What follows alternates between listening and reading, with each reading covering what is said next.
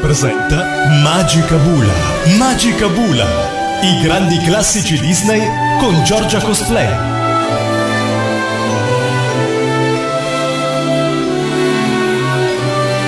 Amici di Radio Animati, bentornati a Magica Bula, tutta la magia dei grandi classici Disney su Radio Animati. Siete in compagnia di Giorgia Vecchini alias Giorgia Cosplay, che per la prossima ora, come ogni settimana, vi terrà compagnia alla scoperta di un grande classico Disney. Però devo dire la verità, questa settimana, essendo la settimana di San Valentino, quindi dedicata alla festa degli innamorati, mi sono un po' spremuta le meningi per cercare di capire quale fosse il lungometraggio più romantico eh, di casa Disney e quindi quello da presentarvi in questa sede. Mi sono passati davanti i grandi classici come La bella addormentata nel bosco, La bella e la bestia, eh, Cenerentola e tanti altri, ma secondo me il film più romantico di casa Disney forse non è proprio un classico Todd Kurt di quelli a cui siamo abituati. E a dire il vero non è neanche annoverato proprio nella lista dei classici ufficiali, però a buon diritto ci può rientrare dentro. Adesso che vi ho fatto tutto questo mega preambolo in cui mi sono scusata di questa piccola piccola inesattezza, vi dico che si tratta di Enchanted come d'incanto. Allora siete pronti a scoprire tutto quello che c'è da sapere su questo lungometraggio eh, Disney a metà tra cinema d'animazione e film vero, collegatevi in streaming a www.radioanimati.it oppure scaricate l'app ufficiale di Radio Animati sui vostri device e noi siamo pronti a partire.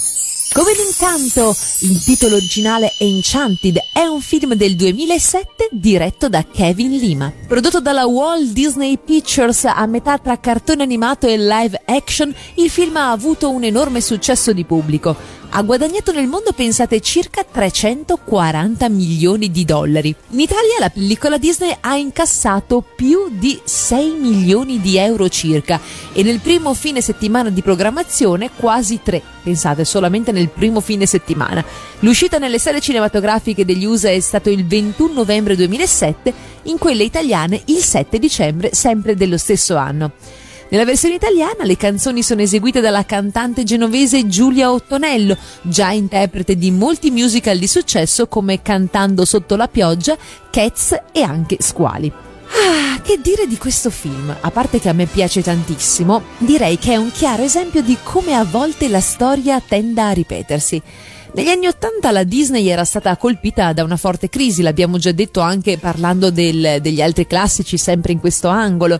L'animazione eh, si era focalizzata in quegli anni su commedie con protagonisti animali. Pensiamo ad esempio ai vari eh, Robin Hood, eh, tutto quanto con protagonisti volpi, ors- orsi, serpenti, eccetera, ma anche il libro della giungla eh, e tanti altri ancora. Ma con Oliver e Company questa tradizione giunse finalmente al capolinea dico finalmente forse anche in maniera un po' impopolare, ma io ho sempre preferito i lungometraggi eh, con personaggi veri piuttosto che animali, nonostante comunque li apprezzi ugualmente.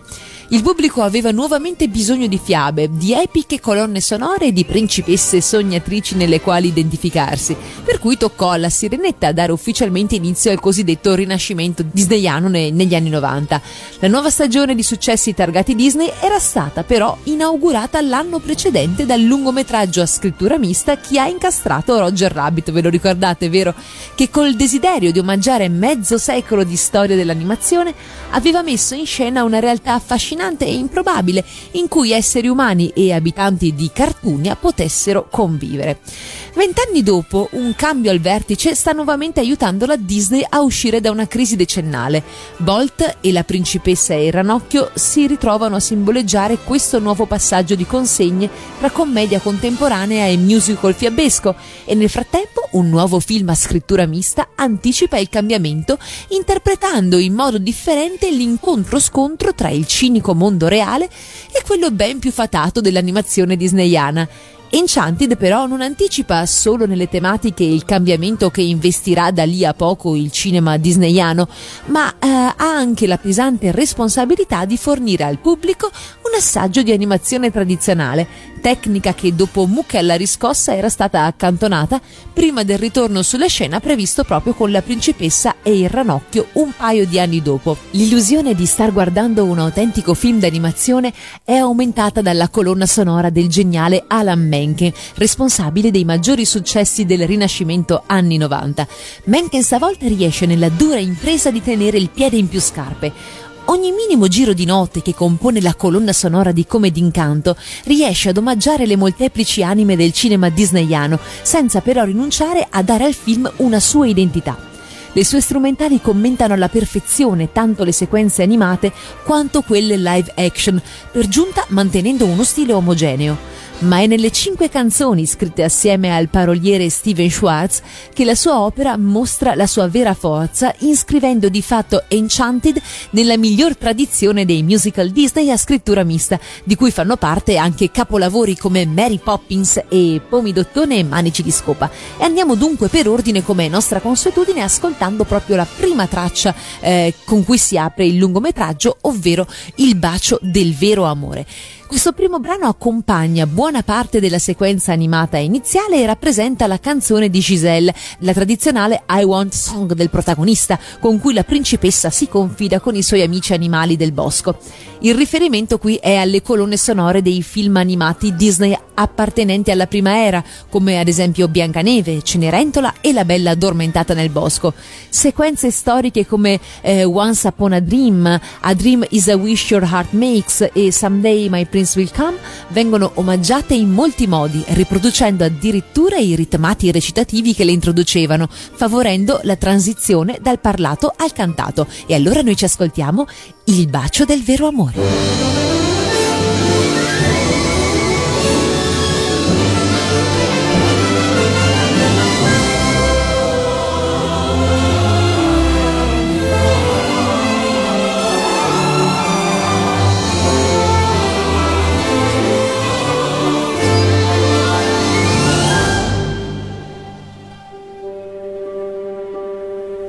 Quando incontri un uomo, prima che sia tuo, c'è sempre un dolce vento che vi trasforma in duo. Vi girate la coda, forse? Vi imboccate l'un l'altra? No! Ogni donna sogna che succeda a lei. Il mio principe mi troverà per baciarmi con intensità questo è quel che rende me contenta. È quello il bacio del tuo vero amore, dolce come i petali del fiore. È l'istante in cui capisci se è il vero amore che vuoi per te.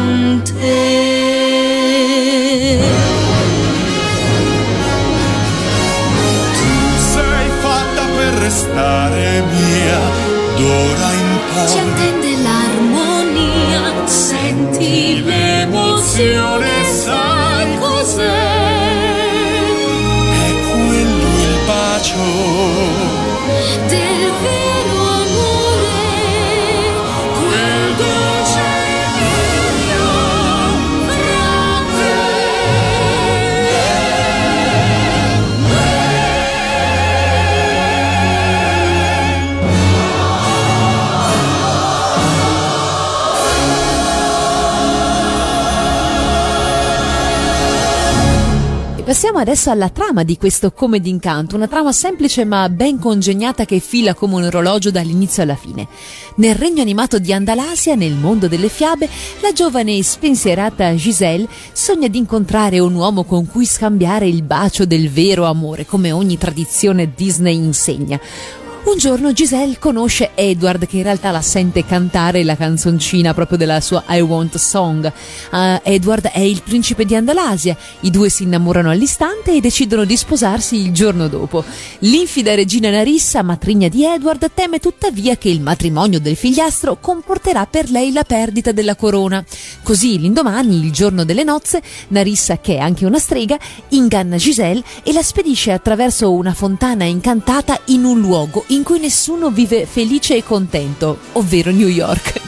Nel mondo reale, Robert Phillip, invece, interpretato da Patrick Dempsey, è un disilluso avvocato newyorkese divorziato con una figlia di sei anni, Morgan, che sente molto la mancanza della madre. Robert, pur consapevole di ciò, vuole che Morgan capisca le difficoltà della vita e per questo non le racconta mai favole, non volendo che la piccola provi le stesse delusioni che un tempo ha provato lui. Robert è anche in procinto di fare una proposta di matrimonio alla fidanzata Nancy. Mentre stanno rientrando a casa, Robert e Morgan si imbattono in una Gisela alquanto confusa dall'essere capitata in questo mondo reale dove eh, tutto è sconclusionato per lei, tutto è avverso, difficile, non riesce proprio ad ambientarsi in questo strano mondo che non è più eh, patinato di rosa e pieno di animaletti parlanti. Lei è confusa e ha scambiato un cartellone pubblicitario a forma di castello per il castello di Andalasia e quindi per la via eh, verso cui tornare al suo regno. Robert, pur riluttante, pensando rendendola un po' pazza, decide di ospitare questa ragazza che non tarda a scombussolare le vite di entrambi. Robert è dapprima infastidito dal romantico candore di Gisele e anche da quella eh, prassi tutta disneyana, tutta musical per cui ogni 3x2 i nostri protagonisti iniziano a cantare. Infatti ogni tanto le gag sono veramente molto divertenti in questo senso, la ferma gli fa non c'è bisogno di cantare, oppure quando ritorna il principe ma canta anche lui, perché appunto nella realtà questa cosa è assolutamente priva di senso. Quindi dicevamo che all'inizio lui è infastidito dal romantico candore di Giselle, suo malgrado tuttavia eh, comincia ad esserne contagiato, ad essere contagiato da questa incrollabile fiducia che ha la giovane nel potere dell'amore e dei sogni, fino a scoprirsi attratto dalla ragazza. Ma attenzione, anche Giselle, eh, parlando con Robert, scopre degli aspetti dell'amore, del rapporto di coppia di cui ignorava l'esistenza e comincia a provare qualcosa per lui. Mitica è la scena in cui Robert Dempsey eh, Patrick esce dalla doccia con il suo accappatoio e lei sta eh, seduta covacciata leggendo qualcosa sul divano e a un certo punto hanno un bisticcio, hanno un diverbio e lei comincia a dirgli no, no, non sai dire altro che no, è tutto quello che sai dire, io sono molto, sono molto arrabbiata, ah sì, sono arrabbiata. E poi scoppia a ridere perché la rabbia è proprio un'emozione totalmente sconvolgente per lei, è totalmente nuova per un mondo fatto appunto di zucchero filato e cuoricini e coniglietti volanti volanti e quindi lei non sa come interpretare questi nuovi sentimenti che eh, essendo ormai un essere umano prova. E facendo questo si sbatte addosso al buon Robert che è in accappatoio e, vedi che c'è proprio questa scintilla tra i due. Lei eh, si risiede giù un attimo dicendo: Oddio, povera me, cosa mi sta succedendo? Provando delle pulsioni che sono sconosciute a un cartone animato. Nel frattempo, in Andalasia, Edward viene avvertito dall'accaduto da Pip, lo scoiattolo parlante di Giselle, e senza esitare si getta nella fontana incantata per raggiungere e salvare l'amata, seguito appunto da Pip. Narissa allora gli sguinzaglia dietro il servitore Nathaniel, a cui consegna tre mele avvelenate con cui eliminare Giselle. Narissa, peraltro, si approfitta approfitta del fatto che il buon Natania ha una cotta per lei da anni e pertanto lo può manovrare a piacimento. Pip si accorge del doppio gioco di Nathaniel, ma ha perduto la capacità di parlare appena arrivato nel mondo reale e quindi non riesce ad avvisare Edward. Nathaniel comunque fallisce ogni tentativo di eliminare Giselle, anche a causa proprio delle interferenze di Pip. E questo manda su tutte le furie la vendicativa regina Narissa. Il principe Edward eh, riesce comunque a trovare la sua amata, lui è proprio lo stereotipo del principe disneyano, senza macchia, senza timore, anche un po' tonto se vogliamo, bello ma tonto. E Giselle però si accorge di essere cambiata nel tempo trascorso nel mondo reale e che l'amore gioioso e spensierato di cui finora si era sempre accontentata, quello senza proprio farsi domande, l'amore a prima vista, quello delle favole, non è più abbastanza per lei. Così, prima di tornare in Andalasia, chiede ad Edward un appuntamento. Anche qui la scena è mitica perché le fa ah, vorrei un appuntamento perché chiaramente Robert gli aveva spiegato come si frequentano gli umani, che non è che si vedono e il giorno dopo si sposano, anche se a un certo punto dice ma forse dovremmo fare come fate voi, sarebbe più semplice. E invece gli dice insomma ci si conosce, si fanno degli appuntamenti. E che cosa si fa in questi appuntamenti? Giustamente Giselle, beh si parla di noi, di che cosa ci piace. Avendo lei stessa avuto un appuntamento con il buon Robert Dempsey, eh, lo chiamo Robert ma è Patrick, scusate, con il buon Robert Philip alias Patrick Dempsey, e una volta che arriva il suo principe a salvarla gli dice guarda sì torniamo in Andalasia ma prima vorrei, vorrei un appuntamento. E lui inginocchiato gli fa: Ma certo, avremo un appuntamento. Poi si alza e gli fa: Cos'è un appuntamento? Anche queste sono veramente delle gag molto molto simpatiche. Quindi lui accetta di accompagnarla in questo appuntamento e al ballo che si terrà a New York quella sera e a cui parteciperanno anche Robert e Nancy. La regina strega Narissa, intanto esasperata dai continui fallimenti di Nathaniel, decide di venire lei stessa nel mondo reale per eliminare Giselle. La sera del ballo, con una scusa e sotto mentite spoglie, quella stessa vecchia che l'aveva ingannata e l'aveva gettata eh, nella fontana che poi l'ha fatta arrivare sulla terra, riesce a far mordere l'ultima mela avvelenata alla ragazza che piomba così in un sonno eterno come da migliore tradizione fiabesca, da cui potrà essere svegliata solo se le verrà dato il bacio del vero amore che, come tutti sanno, è la cosa più potente del mondo. Edward si affretta ad eseguire, ma Giselle si risveglia solo in risposta al bacio di Robert. È lui e non Edward il vero amore di Giselle. La terribile Narissa che ricordiamo nella versione umana essere interpretata dalla bravissima bravissima Susan Sarandon, furiosa e decisa a vendicarsi, si trasforma in un gigantesco drago e rapisce Robert. Giselle, come una guerriera armata eh, di spada ehm, e con l'aiuto di Pip, riesce a sconfiggere la crudele strega, anche qui sovvertendo un po' quello che è l'ordine costituito del principe che salva la principessa, stavolta è lei la, la donna, la principessa forte a salvare invece eh, il suo amato. Robert e Giselle festeggiano la dipartita della strega Narissa e la vittoria dei sentimenti scambiandosi un lungo bacio d'amore. Qualche tempo dopo vediamo l'epilogo, eh, Giselle vive felicemente a New York con Robert e Morgan aprendosi un suo atelier di vestiario in quanto è una bravissima sarta come tutte le principesse Disney ed è diventata una stilista di successo.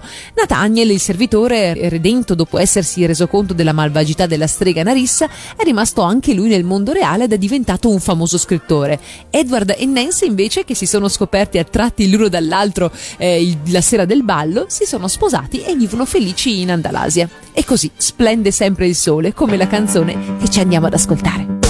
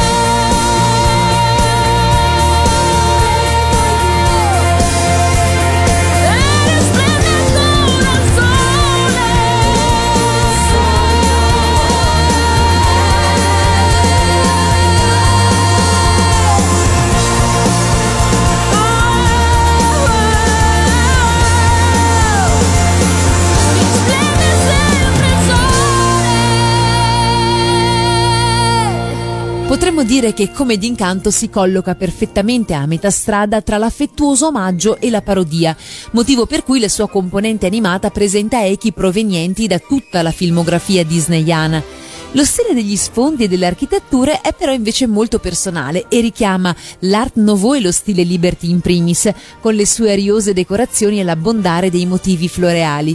Il resto è ovviamente derivativo e volutamente stereotipato, così abbiamo animaletti parlanti, canzoncine e leziosaggini assortite, che vengono volutamente utilizzati in chiave ironica, senza temere mai di sfociare nella caricatura, il tutto per comunicare allo spettatore la sensazione di trovarsi nel mondo delle classiche fiabe Disney così come se lo ricorda lui. L'apporto poi di animatori fuori classe ai personaggi umani si nota e lo stesso James Baxter deve essersi divertito parecchio ad animare la bella Giselle e il principe Edward, non risparmiandosi in virtuosismi per ogni loro movenza.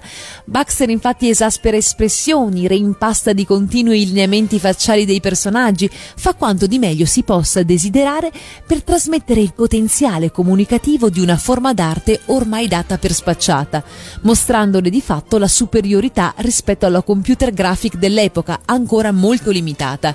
Di contro, il character design degli animaletti amici di Giselle è sicuramente meno ricercato, ma si presume che questa banalizzazione sia puramente funzionale all'effetto stereotipato che si voleva ottenere di fatto, no? Con l'arrivo di Giselle nella Manhattan live action si entra nel vivo della narrazione. L'Ax Peterazio si trasforma passando al formato panoramico e quello che inizialmente sembrava un classico film d'animazione diventa invece una delle più argute e brillanti commedie sentimentali mai prodotte dalla Disney. Il merito è della straordinaria interpretazione del cast, tra cui spiccano il caricaturale James Merson nel, nel ruolo del principe belloccio e un po' tontolo e la spettacolare Amy Adams, deliziosa eh, nuova principessa Disney.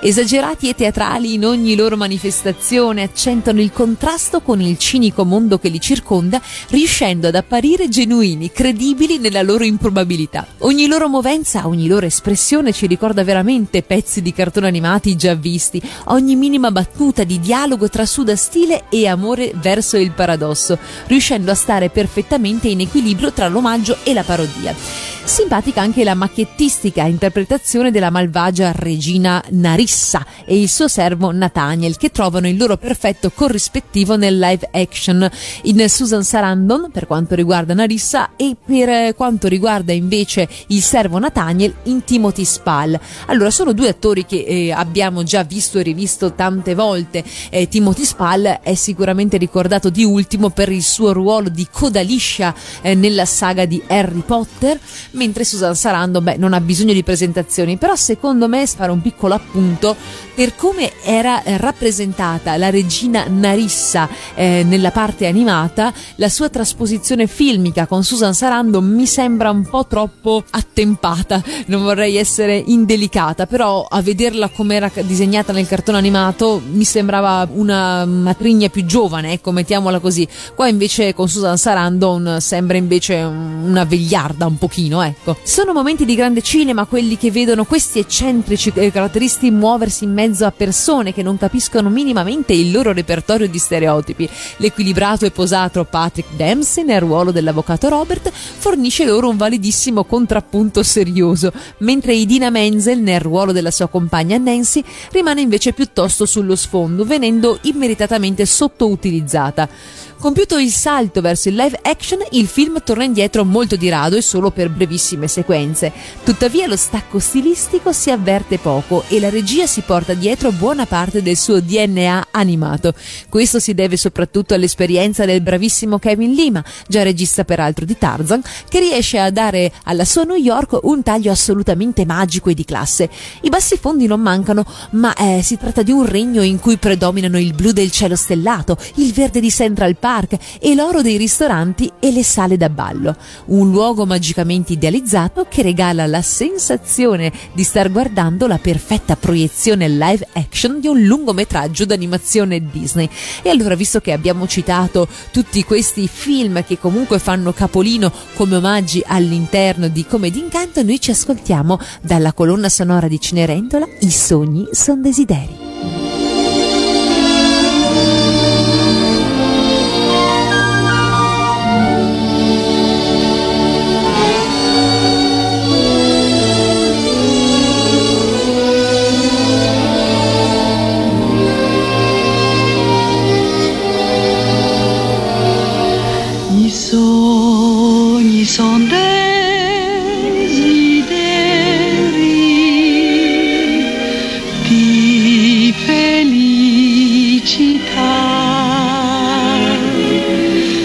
Sonno non hai pensieri,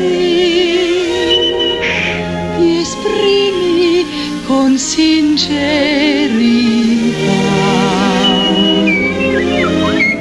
Sei fede, chissà, e un giorno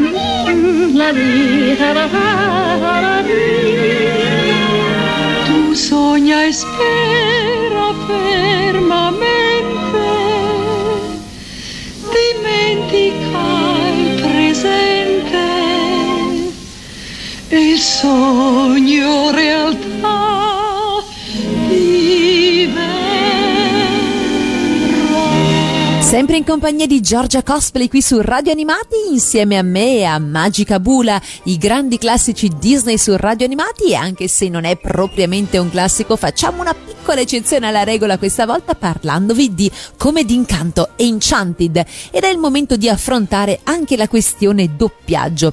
L'edizione italiana è a cura della Disney Character Voices International, i dialoghi italiani di Fiamma Izzo come anche la direzione del doppiaggio. La direzione musicale invece di Erma Vilo e i testi italiani delle canzoni di Lorena Brancucci. Ma vediamo nel dettaglio quali sono i doppiatori che hanno dato la voce ai nostri principali protagonisti.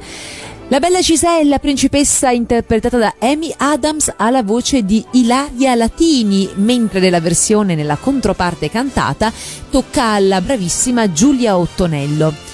Eh, Robert, eh, ovvero Rob Philip, alias Patrick Dempsey, è Stefano Benassi. Il principe Edward James Merson è Francesco Bulcaren. Nathaniel, il servitore fedele di Narissa, Timothy Spall, è Franco Zucca. Mentre la regina Narissa, eh, che nella controparte reale è interpretata da Susan Sarandon, è Rossella Izzo.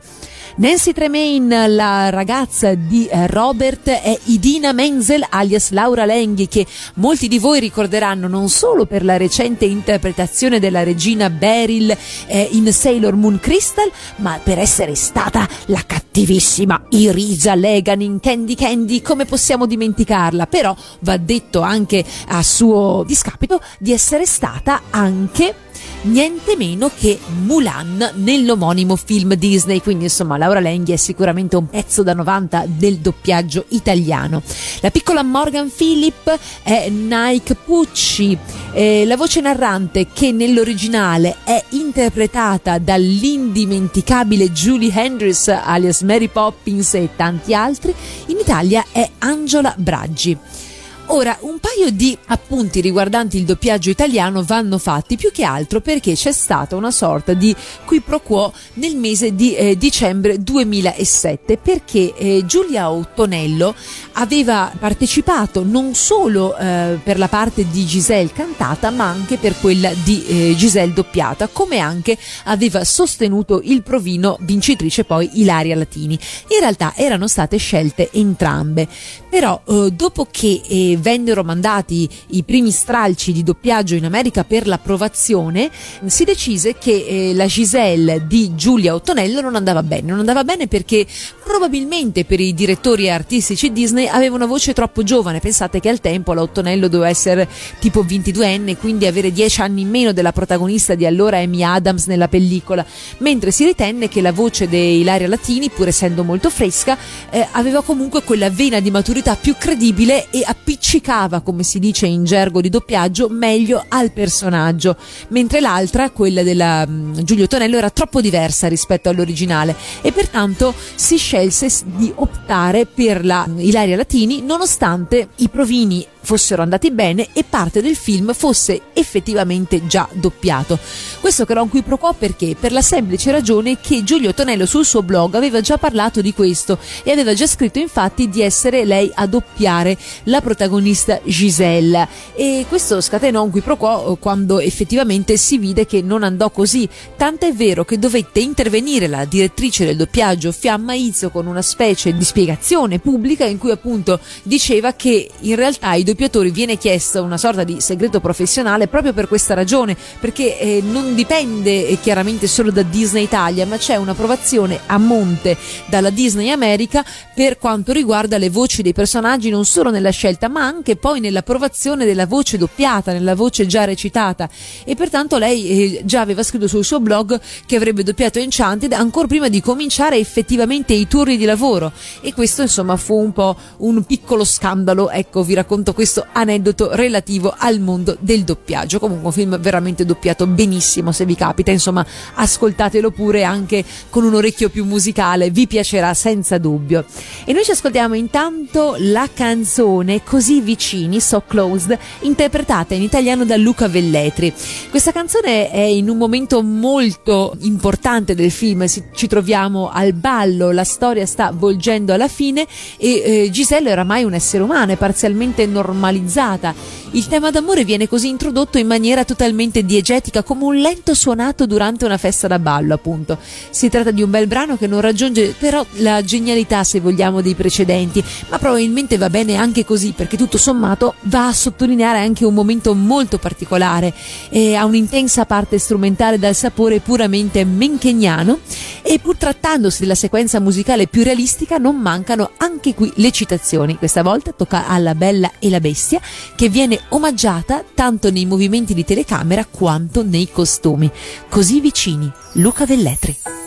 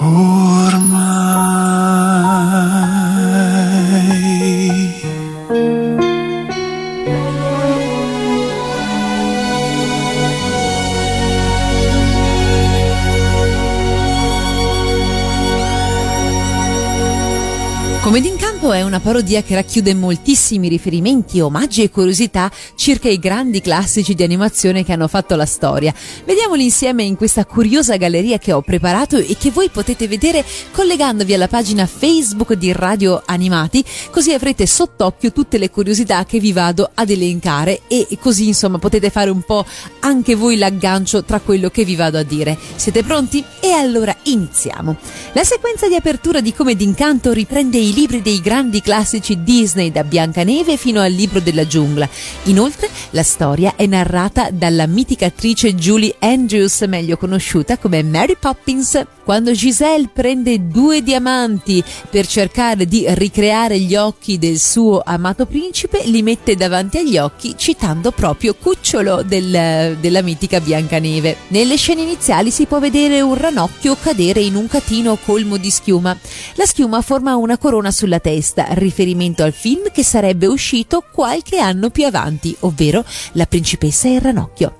Giselle crea una rudimentale statua del suo principe. Questa ha la posa della statua di Eric e Giselle mima le stesse movenze di Ariel e Meg con le statue dei loro rispettivi innamorati. Il principe Edward indossa l'abito della statua del principe Eric e danza con Nathaniel esattamente come faceva Filippo eh, con suo padre. Pensa un po' quanti riferimenti.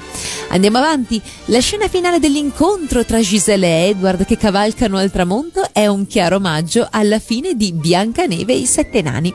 La regina Narissa possiede una sfera magica con cui spia la protagonista, proprio come faceva Ursula.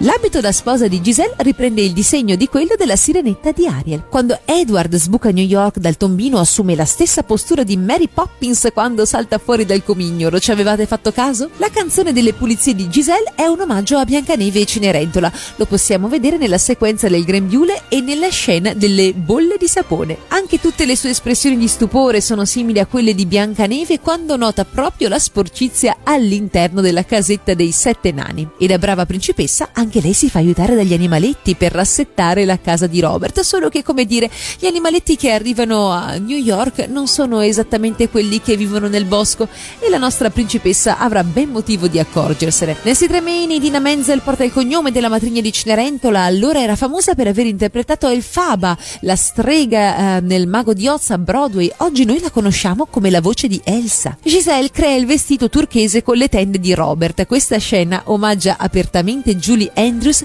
in tutti insieme appassionatamente, in cui Maria crea i vestiti dei bambini della famiglia Von Trapp dalle vecchie tende di casa, ve lo ricordate? La conducente del bus, quella che viene infilzata dall'ardimentoso principe Edward, porta una conciatura che richiama le orecchie di Topolino. Pip, l'amico scoiattolo di Giselle, riprende le movenze di Abu quando questi imita Jasmine nel film Aladdin. La segretaria di Robert è Jodie Benson, che magari a voi non dirà niente, ma si tratta niente meno che della voce originale di Ariel.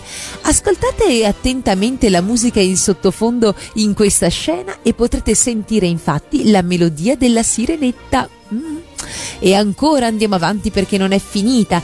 Narissa, quando appare nell'acquario, fa finta di mordere un pesciolino con le stesse sequenze di quando lo squalo nella sirenetta tenta di mordere il povero Flounder.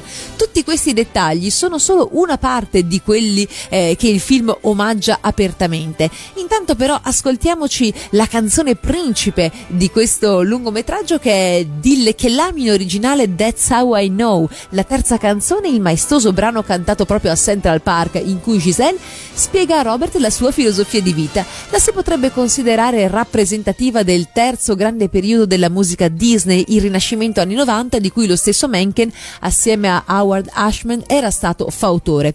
Visivamente parlando il riferimento sono le sequenze musicali dei film a scrittura mista prodotti decenni prima, ma musicalmente Mencken si autocita utilizzando in dosi massicce sonorità particolari come i bonghi e i calypso che aveva reso irresistibile il brano di Under the Sea. E allora vai con Dille che l'ami. La riesci a conquistare se dici ciò che hai nel cuore. Che fai per dirle che l'ami? E dirle ciò che hai nel cuore. Voilà! è il tuo trucco per dirle cara? Tu sei grande, hai tanti modi per farlo. Che trucchi usi per dirlo? Qual è il tuo modo per dirle cara? Io ti amo. Deve capire che per te lei è speciale.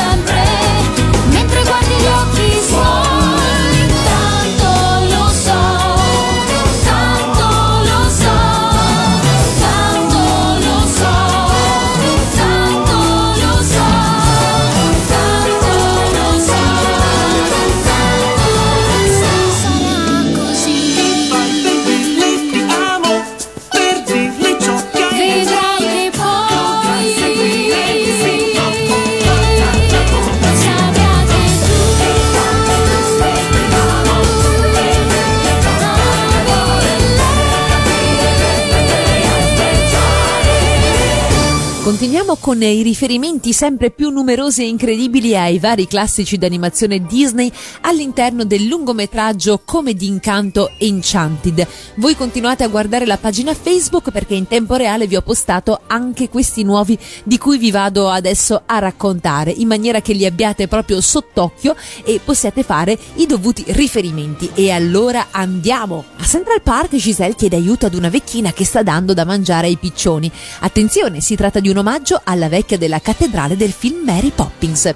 La prima mela avvelenata che viene data a Giselle è chiaramente caramellata, proprio come la mela avvelenata di Biancaneve. Il ragazzo afroamericano che suona le percussioni riprende il granchio Sebastian, il cui doppiatore originale è giamaicano. Durante la canzone Dille che l'ami, Giselle corre a braccia aperte nel parco. La scena è identica a quella di Belle quando canta Io voglio vivere di avventure, la quale a sua volta omaggia Julie Andrews in tutti insieme appassionatamente. I vecchietti ballerini sono gli spazzacamini che hanno recitato in Mary Poppins. La scena di Giselle e Robert sulla barca a remi è un omaggio a Baciala, sempre tratto dalla Sirenetta. Durante la canzone Dille che l'ami, un gruppo di spose ruotano attorno a Giselle e Robert. Le gonne riprendono la sequenza identica dei tovaglioli che danzano attorno a Mrs. Brickins stia con noi nella Bella e la Bestia. C'è anche un omaggio a Rapunzel che sarebbe uscito tre anni dopo attraverso una rappresentazione teatrale. Giselle assume la stessa postura di Ariel quando incontra Eric per la prima volta da umana. L'hotel dove alloggiano Edward e Nathaniel si chiama Granduca. Coincidenze? Io non credo. Nell'hotel Edward guarda una serie televisiva con Paige O'Hara, ovvero la voce originale di Belle. Anche qui potete sentire in sottofondo le melodie del film. Giselle e Robert cenano in una pizzeria che richiama l'ambientazione italiana di Lily e il vagabondo. Intento a fare zapping, Edward si imbatte nella canzone dei Rosa Elefanti di Dumbo. Inoltre, la giornalista che gli indica la via per trovare Giselle, pensate si chiama Marie-Hélène Casellotti una combinazione dei nomi delle tre principesse d'oro originali, Adriana Caselotti, Biancaneve Helen Woods e Cenerentola Mary Costa Aurora. Morgan, la figlia di Robert, porta il nome della sorella di Ursula. Inoltre, sul suo zainetto si può notare il peluche del piccolo Nemo. Quando Edward cerca Giselle nel palazzo, si imbatte in una giovane madre che gli dice che è arrivato troppo tardi. Si tratta di Judy Kuhn, ovvero la voce originale di Pocahontas. Come d'incanto è ambientato a New York, proprio come Oliver Company. Quando Giselle si riunisce ad Edward, questi la fa volteggiare in aria proprio come Eric con Ariel. E quando Edward si specchia e ammira i suoi denti nel riflesso della spada, non vi ricorda quel tale Gaston a casa di Belle nella Bella e la Bestia? Mm? La coppia che rinuncia al divorzio è composta dai coniugi Banks, il nome della famiglia presso cui presta servizio Mary Poppins. Nella cameretta di Morgan si notano diversi giocattoli Disney, tra cui la bambola di Belle sulla mensola ed il peluche di Max, il cane di Eric. Narissa entra in modo molto scenografico a New York avvolta da un'aurea verde proprio come Malefica. La scena del ballo invece è chiaramente un omaggio alla Bella e la Bestia. Per ingannare Giselle, Narissa assume le sembianze di un'orrida vecchina che a noi proprio ricorda qualcun altro. La scena della morte di Giselle è ripresa in maniera identica a quella di Biancaneve. Narissa scopre col mantello il corpo di Giselle che giace a terra esattamente come Malefica mostra il corpo di Aurora alle tre fatine. Entro mezzanotte Giselle può essere salvata grazie al bacio del vero amore, un mix tra le favole di Biancaneve e Cenerentola, mentre la sequenza del bacio tra Giselle e Robert riprende quella tra Aurora e Filippo nelle pose. Narissa si trasforma in drago mangiando nuovamente Malefica della bella addormentata nel bosco e Giselle perde una scarpetta da ballo proprio come Cenerentola e mentre la nostra Nancy chiosa dicendo è un classico. Narissa Drago sull'Empire State Building imita le movenze di King Kong che viene anche scimmiottato da Stitch se vi ricordate. Quando Narissa Drago cade dal grattacielo le viene inquadrato l'occhio come avviene per Gaston e la sua fine è molto simile a quella di Frollo. Giselle e Robert scivolano giù dal tetto esattamente come fanno Quasimo delle Smeralde e la capretta Giali. Edward raccoglie la scarpetta di Giselle e la fa indossare a Nancy omaggiando di nuovo Cenerentola. Nella boutique di Andalasia, Giselle eh, vi lavorano i topini, non vi ricordano qualcuno? Tra il pubblico in fila per comprare il libro di Pip c'è anche, attenzione attenzione, Pumba. Il libro di Pip si intitola Silence is not golden, ovvero il silenzio non è d'oro. Si tratta di un rimando non solo alla sua storia nel mondo reale, ma anche ad una canzone eliminata della sirenetta chiamata invece Silence is golden. Il silenzio è d'oro. Tutte queste curiosità le potete vedere chiaramente dicevo sulla pagina di Radio Animati in sequenza, quindi potete avere veramente un'idea molto chiara di quello che vi sto raccontando e dicendo. Commentate e diteci se ve ne eravate accorti oppure no, perché alcune sono veramente gemme per intenditori. E la canzone con cui vi saluto adesso è That's Amore, presente nel film, interpretata da James Marsden.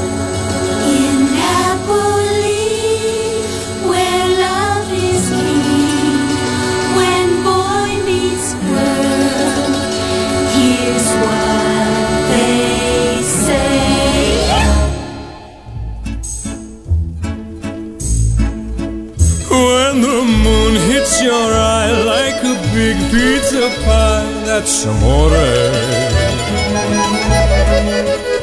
When the world seems to shine like you've had too much wine, that's amore.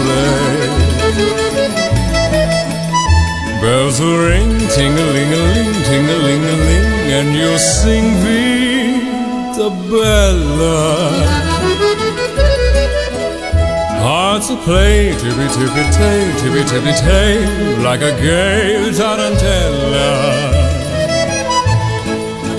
When the stars make you drool, just like pasta fazool, that's amore.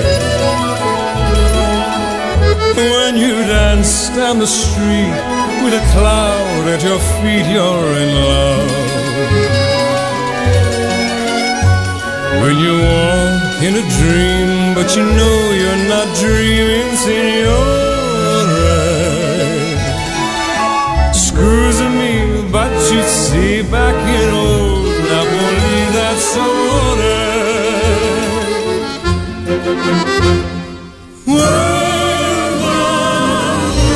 your eye like a big that's. That's amore. When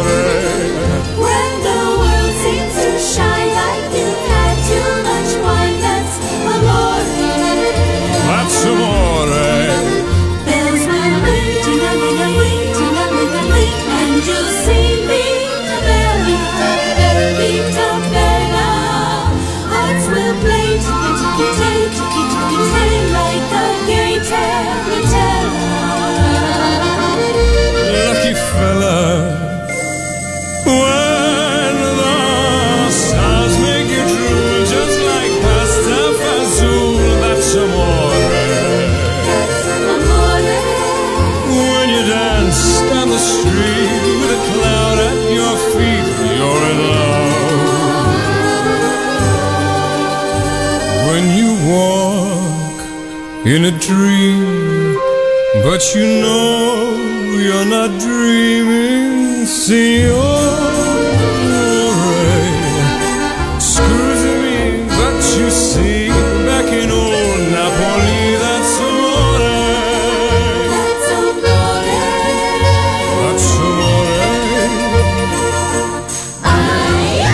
Poteva mancare anche l'aspetto cosplay in Come d'incanto? Ovviamente no, perché se il merchandising relativamente a questo lungometraggio è molto scarso, un po' per le questioni che abbiamo già affrontato, quelle relativamente al fatto che Amy Adams e gli altri protagonisti alla lunga avrebbero sicuramente inciso e chiesto troppo eh, di diritti per sfruttamento della propria persona riguardante ai personaggi con i loro sembianti, eh, diciamo che quindi la Disney ha fatto un passo indietro da questo punto di vista e non ha sfruttato appieno quelle che potevano essere le potenzialità del merchandising relativo a questo cartone animato film e pertanto non si trova quasi niente se non il classico da noi album di figurine panini, eh, nonché la colonna sonora, i DVD eccetera, ma a livello di gadgettistica proprio specifica non c'è praticamente nulla. Nessun problema perché i cosplayer chiaramente non si sono lasciati sfuggire la possibilità di interpretare la deliziosa principessa Giselle in varie versioni e vediamole subito insieme. La prima che vi posto nella pagina Facebook di Radio Animati è quella di una ragazza francese, una cosplayer nota che si chiama Clef in, in arte Clef.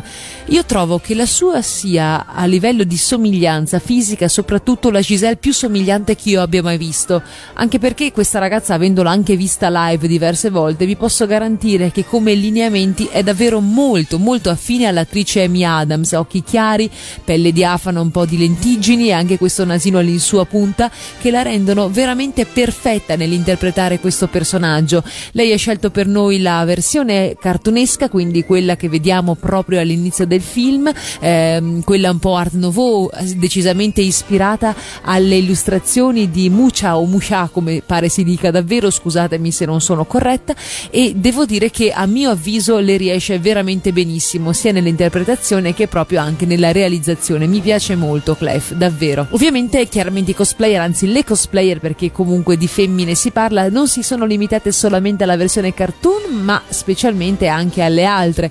Ad esempio, anche la Giselle sposa, per quanto possa sembrare molto, eh, come dire, difficoltosa da indossare e da portare, è eh, altresì gettonata, o perlomeno lo è stata negli anni successivi all'uscita del film. Adesso devo dire che col tempo è un personaggio un pochino sparito, ahimè.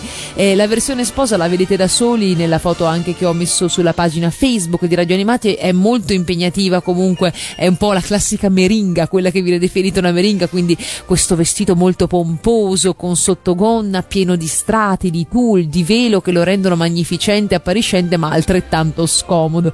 E poi queste maniche a sbuffo esagerate, giganti, proprio classiche della eh, tradizione dello sposalizio molto molto ricco e una pettinatura con una certa cofana e con tiara in, in allegato. Vediamo qua quattro diverse cosplayer che hanno affrontato eh, il tema di Giselle Sposa in varie versioni, tutte secondo me piuttosto riuscite. Andiamo avanti, terza foto di cosplay.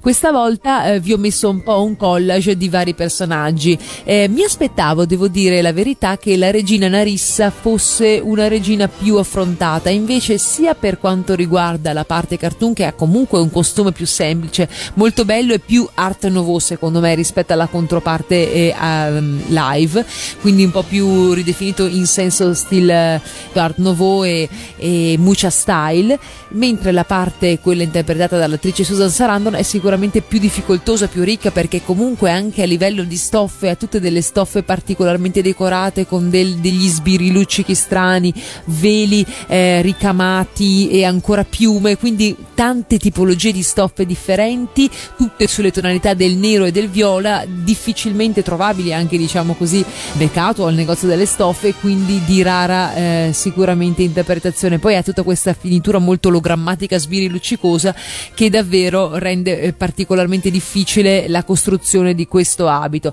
Tuttavia quelle che ho trovato secondo me riescono a rendere molto bene il personaggio di Narissa, forse il trucco non mi convince tantissimo, però nel, nell'ensemble, nella fattispecie, comunque nel complesso il risultato è davvero molto ben fatto.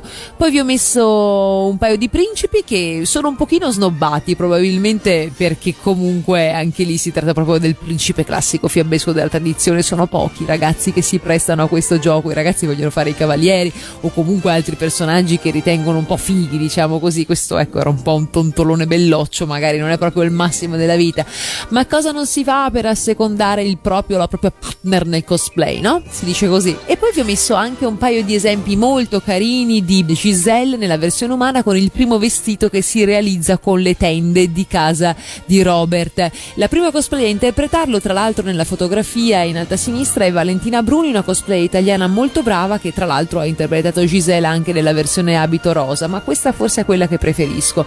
È uno scatto molto evocativo, molto comunque sognatore, proprio della nostra Giselle, abito decisamente ben fatto, un costume molto azzeccato. E poi tutti gli altri che vi ho messo. Che ve ne pare? Vi piacciono? Non vi piacciono? Fatemelo sapere perché insomma anch'io voglio un po' capire eh, quali sono vostre, i vostri pensieri a riguardo perché eh, questi sono un po' il mio da cosplayer, da professionista vi dico così, però comunque sono sicura che fanno sicuramente la loro porca figura. E allora noi ci ascoltiamo lavorando insieme, la seconda sequenza musicale posizionata poco dopo l'arrivo nel mondo reale. È il momento un po' di massimo straniamento per Gisela ancora legata al mondo animato che conosceva e la regia un po' l'aiuta ricalcando lo stile animato, la macchina da presa volteggia intorno a lei permettendosi notevoli virtuosismi e si concede numerose zoomate sui prosaici animaletti di città che aiutano Gisela a riordinare l'appartamento di Robert. La fonte di ispirazione per questo secondo ironicissimo brano sembra essere un'altra Disney, quella più scanzonata dei fratelli Sherman che avevano anche curato le colonne sonore negli anni 60 in piena era xerografica. I riferimenti a Biancaneve visivamente non mancano, eh, quella impara a fischiettare dei nani secondo me sicuramente in primo piano, ma i maggiori punti di contatto sembrano essere con Mary Poppins e con un basta un poco di zucchero. Quindi ragazzi, noi ci ascoltiamo lavorando insieme.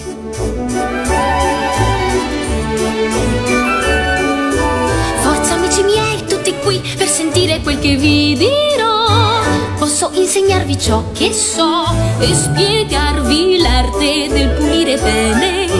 Meglio lavorare insieme canticchiando un po'. Una melodia servirà se la muffa vuoi cacciare via. Se lo scarico è in agonia e con l'allegria ogni cosa brillerà.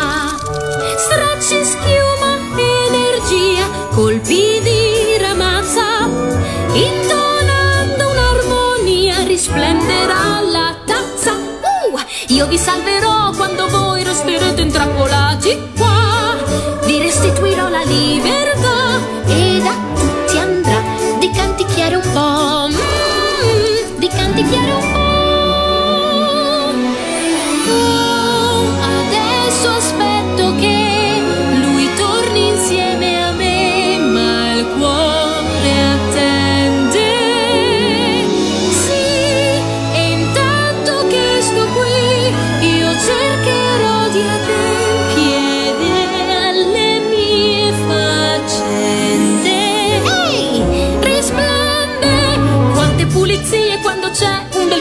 di serenità. Le codine vanno qua e là, basta solo un po' di collaborazione, senza fare confusione. Ogni oggetto splenderà. Lavorando al ritmo di musica, è una questione di fisica. E voilà, brillantezza e felicità. Il segreto resta sempre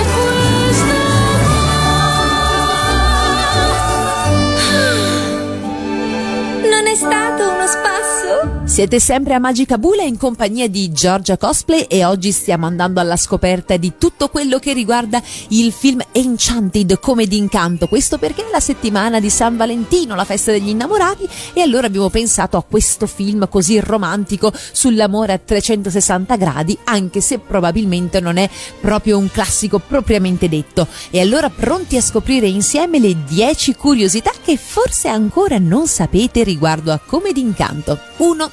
La protagonista Giselle inizialmente doveva essere inclusa nel gruppo delle principesse Disney, ma la Disney ha rinunciato all'idea quando ha capito che a lungo termine avrebbe dovuto pagare i diritti ad Amy Adams, su cui il personaggio è ricalcato. Il vestito da sposa di Giselle pesava inoltre oltre 20 kg. Uno stuntman ha dovuto spiegare all'attrice come muoversi con il vestito addosso. 2. Il grosso, goffo e sgraziato troll che viene atterrato dal principe Edward all'inizio del film risulta della stessa colorazione di verde dell'orco Shrek della DreamWorks, casa d'animazione rivale della Disney. Il mondo di Shrek rappresenta tra le altre la parodia per eccellenza del mondo Disney, suggellato sempre dal vissero felici e contenti. 3. Tra i vari cartelloni che compaiono durante il film sono presenti anche quelli degli spettacoli Rent e Wicked, musical di grandissimo successo, dei quali Idina Menzel, alias Nancy, è stata protagonista.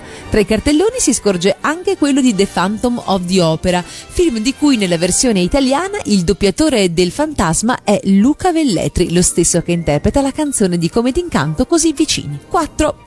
Nella versione originale la voce dello scoiattolo Pip nella realtà quando arriva a New York è proprio del regista del film, Kevin Lima. Il film riprende, seppur diversamente, l'idea della serie televisiva degli anni Ottanta Biancaneve a Beverly Hills. 5.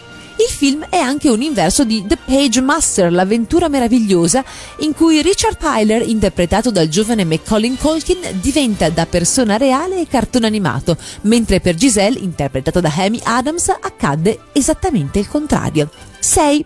Oltre 300 attrici si sono presentate per il ruolo di Giselle. È stata scelta Amy Adams, che era la numero 275. Se mai volesse giocarlo all'otto, smembrandolo nei vari numeri, io ve li ho dati, poi non dite che non vi aiuto anche in questo. 7. Questo è il primo film lungometraggio ad essere realizzato con la tecnica mista live action e animazione tradizionale fin dal 1988, anno in cui è uscito Chi ha incastrato Roger Rabbit. 8. I cognomi Tremaine e Philip, ovvero i cognomi di Nancy e di Robert, sono l'equivalente di eh, la prima, il cognome della matrigna, della matrigna di Cenerentola, mentre Philip è il nome chiaramente di Filippo della Bella addormentata del bosco. Non solo, lo studio legale in cui lavora Robert è il Churchill Arlen Smith. Questi sono i cognomi degli autori delle canzoni di Biancaneve e i Sette Nani. E poi passiamo al numero 9. Occhio ai capelli di Patrick Dempsey che mai come in questa pellicola sono mutevoli e passano dalla piega perfetta e fonata allo sbarazzino ingellato in tempo zero. La scena più eclatante è quando i protagonisti vanno a mangiare la pizza, in un cambio di inquadratura di pochi secondi Patrick cambia tre differenti pettinature. Ci avevate fatto caso? E per finire 10. Sempre a proposito di canto, nel film hanno cantato per la prima volta molti attori, tra cui lo stesso Patrick Dempsey. L'unico personaggio principale che non canta, pensate, è proprio Nancy, interpretato da Idina Menzel, cantante invece professionista, nonché voce originale di Elsa in Frozen. E allora, visto che la povera Nancy è stata così bistrattata per tutto il film, nonostante sia una grande interprete e una grande attrice, noi eh, per ripicca ci ascoltiamo proprio Let It Go nella versione cantata da Idina Menzel. The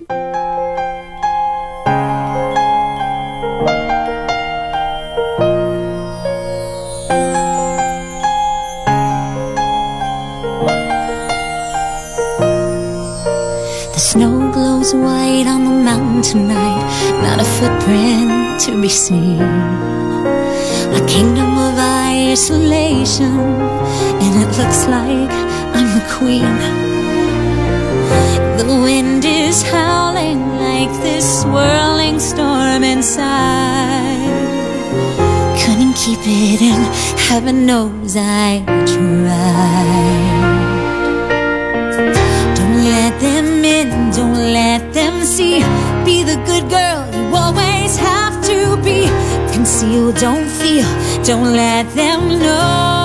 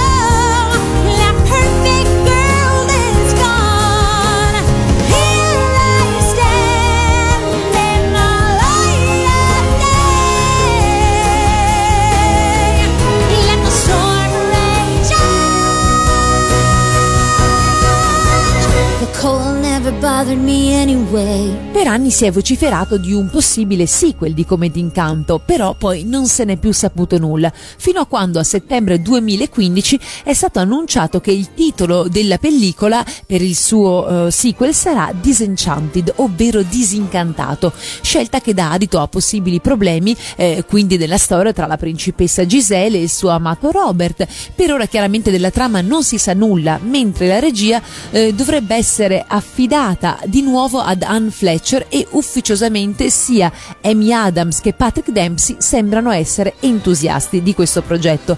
Questa era una notizia del 2015, dopo questo rumor eh, il silenzio più totale, quindi come si suol dire ai posteri l'ardua sentenza.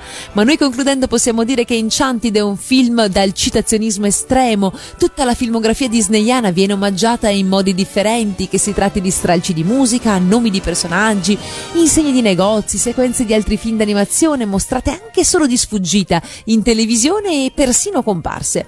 Insomma, si tratta di un film virtuosistico sotto ogni aspetto, narrativo, registico, recitativo, grafico e compositivo. Pensate, pare che questa meraviglia sia stata in lavorazione per anni e anni, visto che i primi rumor sulla sua realizzazione circolavano già dal 2001. Da allora Disney è caduta e rialzata, ma in questo lungo periodo il progetto non è mai stato abbandonato completamente, benché per lunghi periodi non se ne sia più parlato e sia stato messo provvisoriamente nel cassetto. Di certo il film è uscito al momento giusto per educare il mondo intero alle delizie del cinema disneyano. Serviva proprio Enchanted, forse con la sua natura ibrida, a risanare il sense of wonder delle platee da troppi anni votate magari al cinismo. Il film ha sicuramente fatto il doppio gioco col pubblico, fingendo a momenti di stare dalla sua parte e colpendolo a tradimento in altri, rivelandosi in tutta la sua disneyanità in una continua alternanza tra incanto e disincanto, sottile parodia e raffinatissimo omaggio.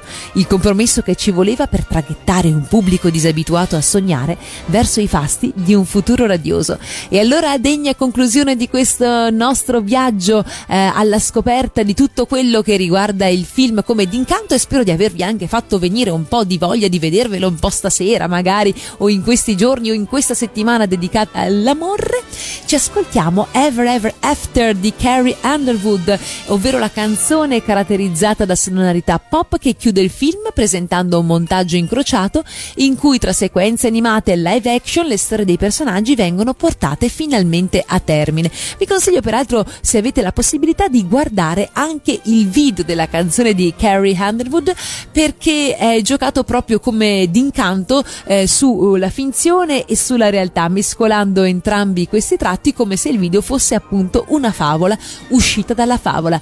Carrie Underwood Ever Ever After. E se volete riascoltare questa puntata potete trovare tutti gli orari delle messe in onda su radioanimati.it sezione palinsesto. Se avete info, eh, curiosità e quant'altro scrivete pure a magicabula@radioanimati.it un bacione a tutti quanti e ever ever after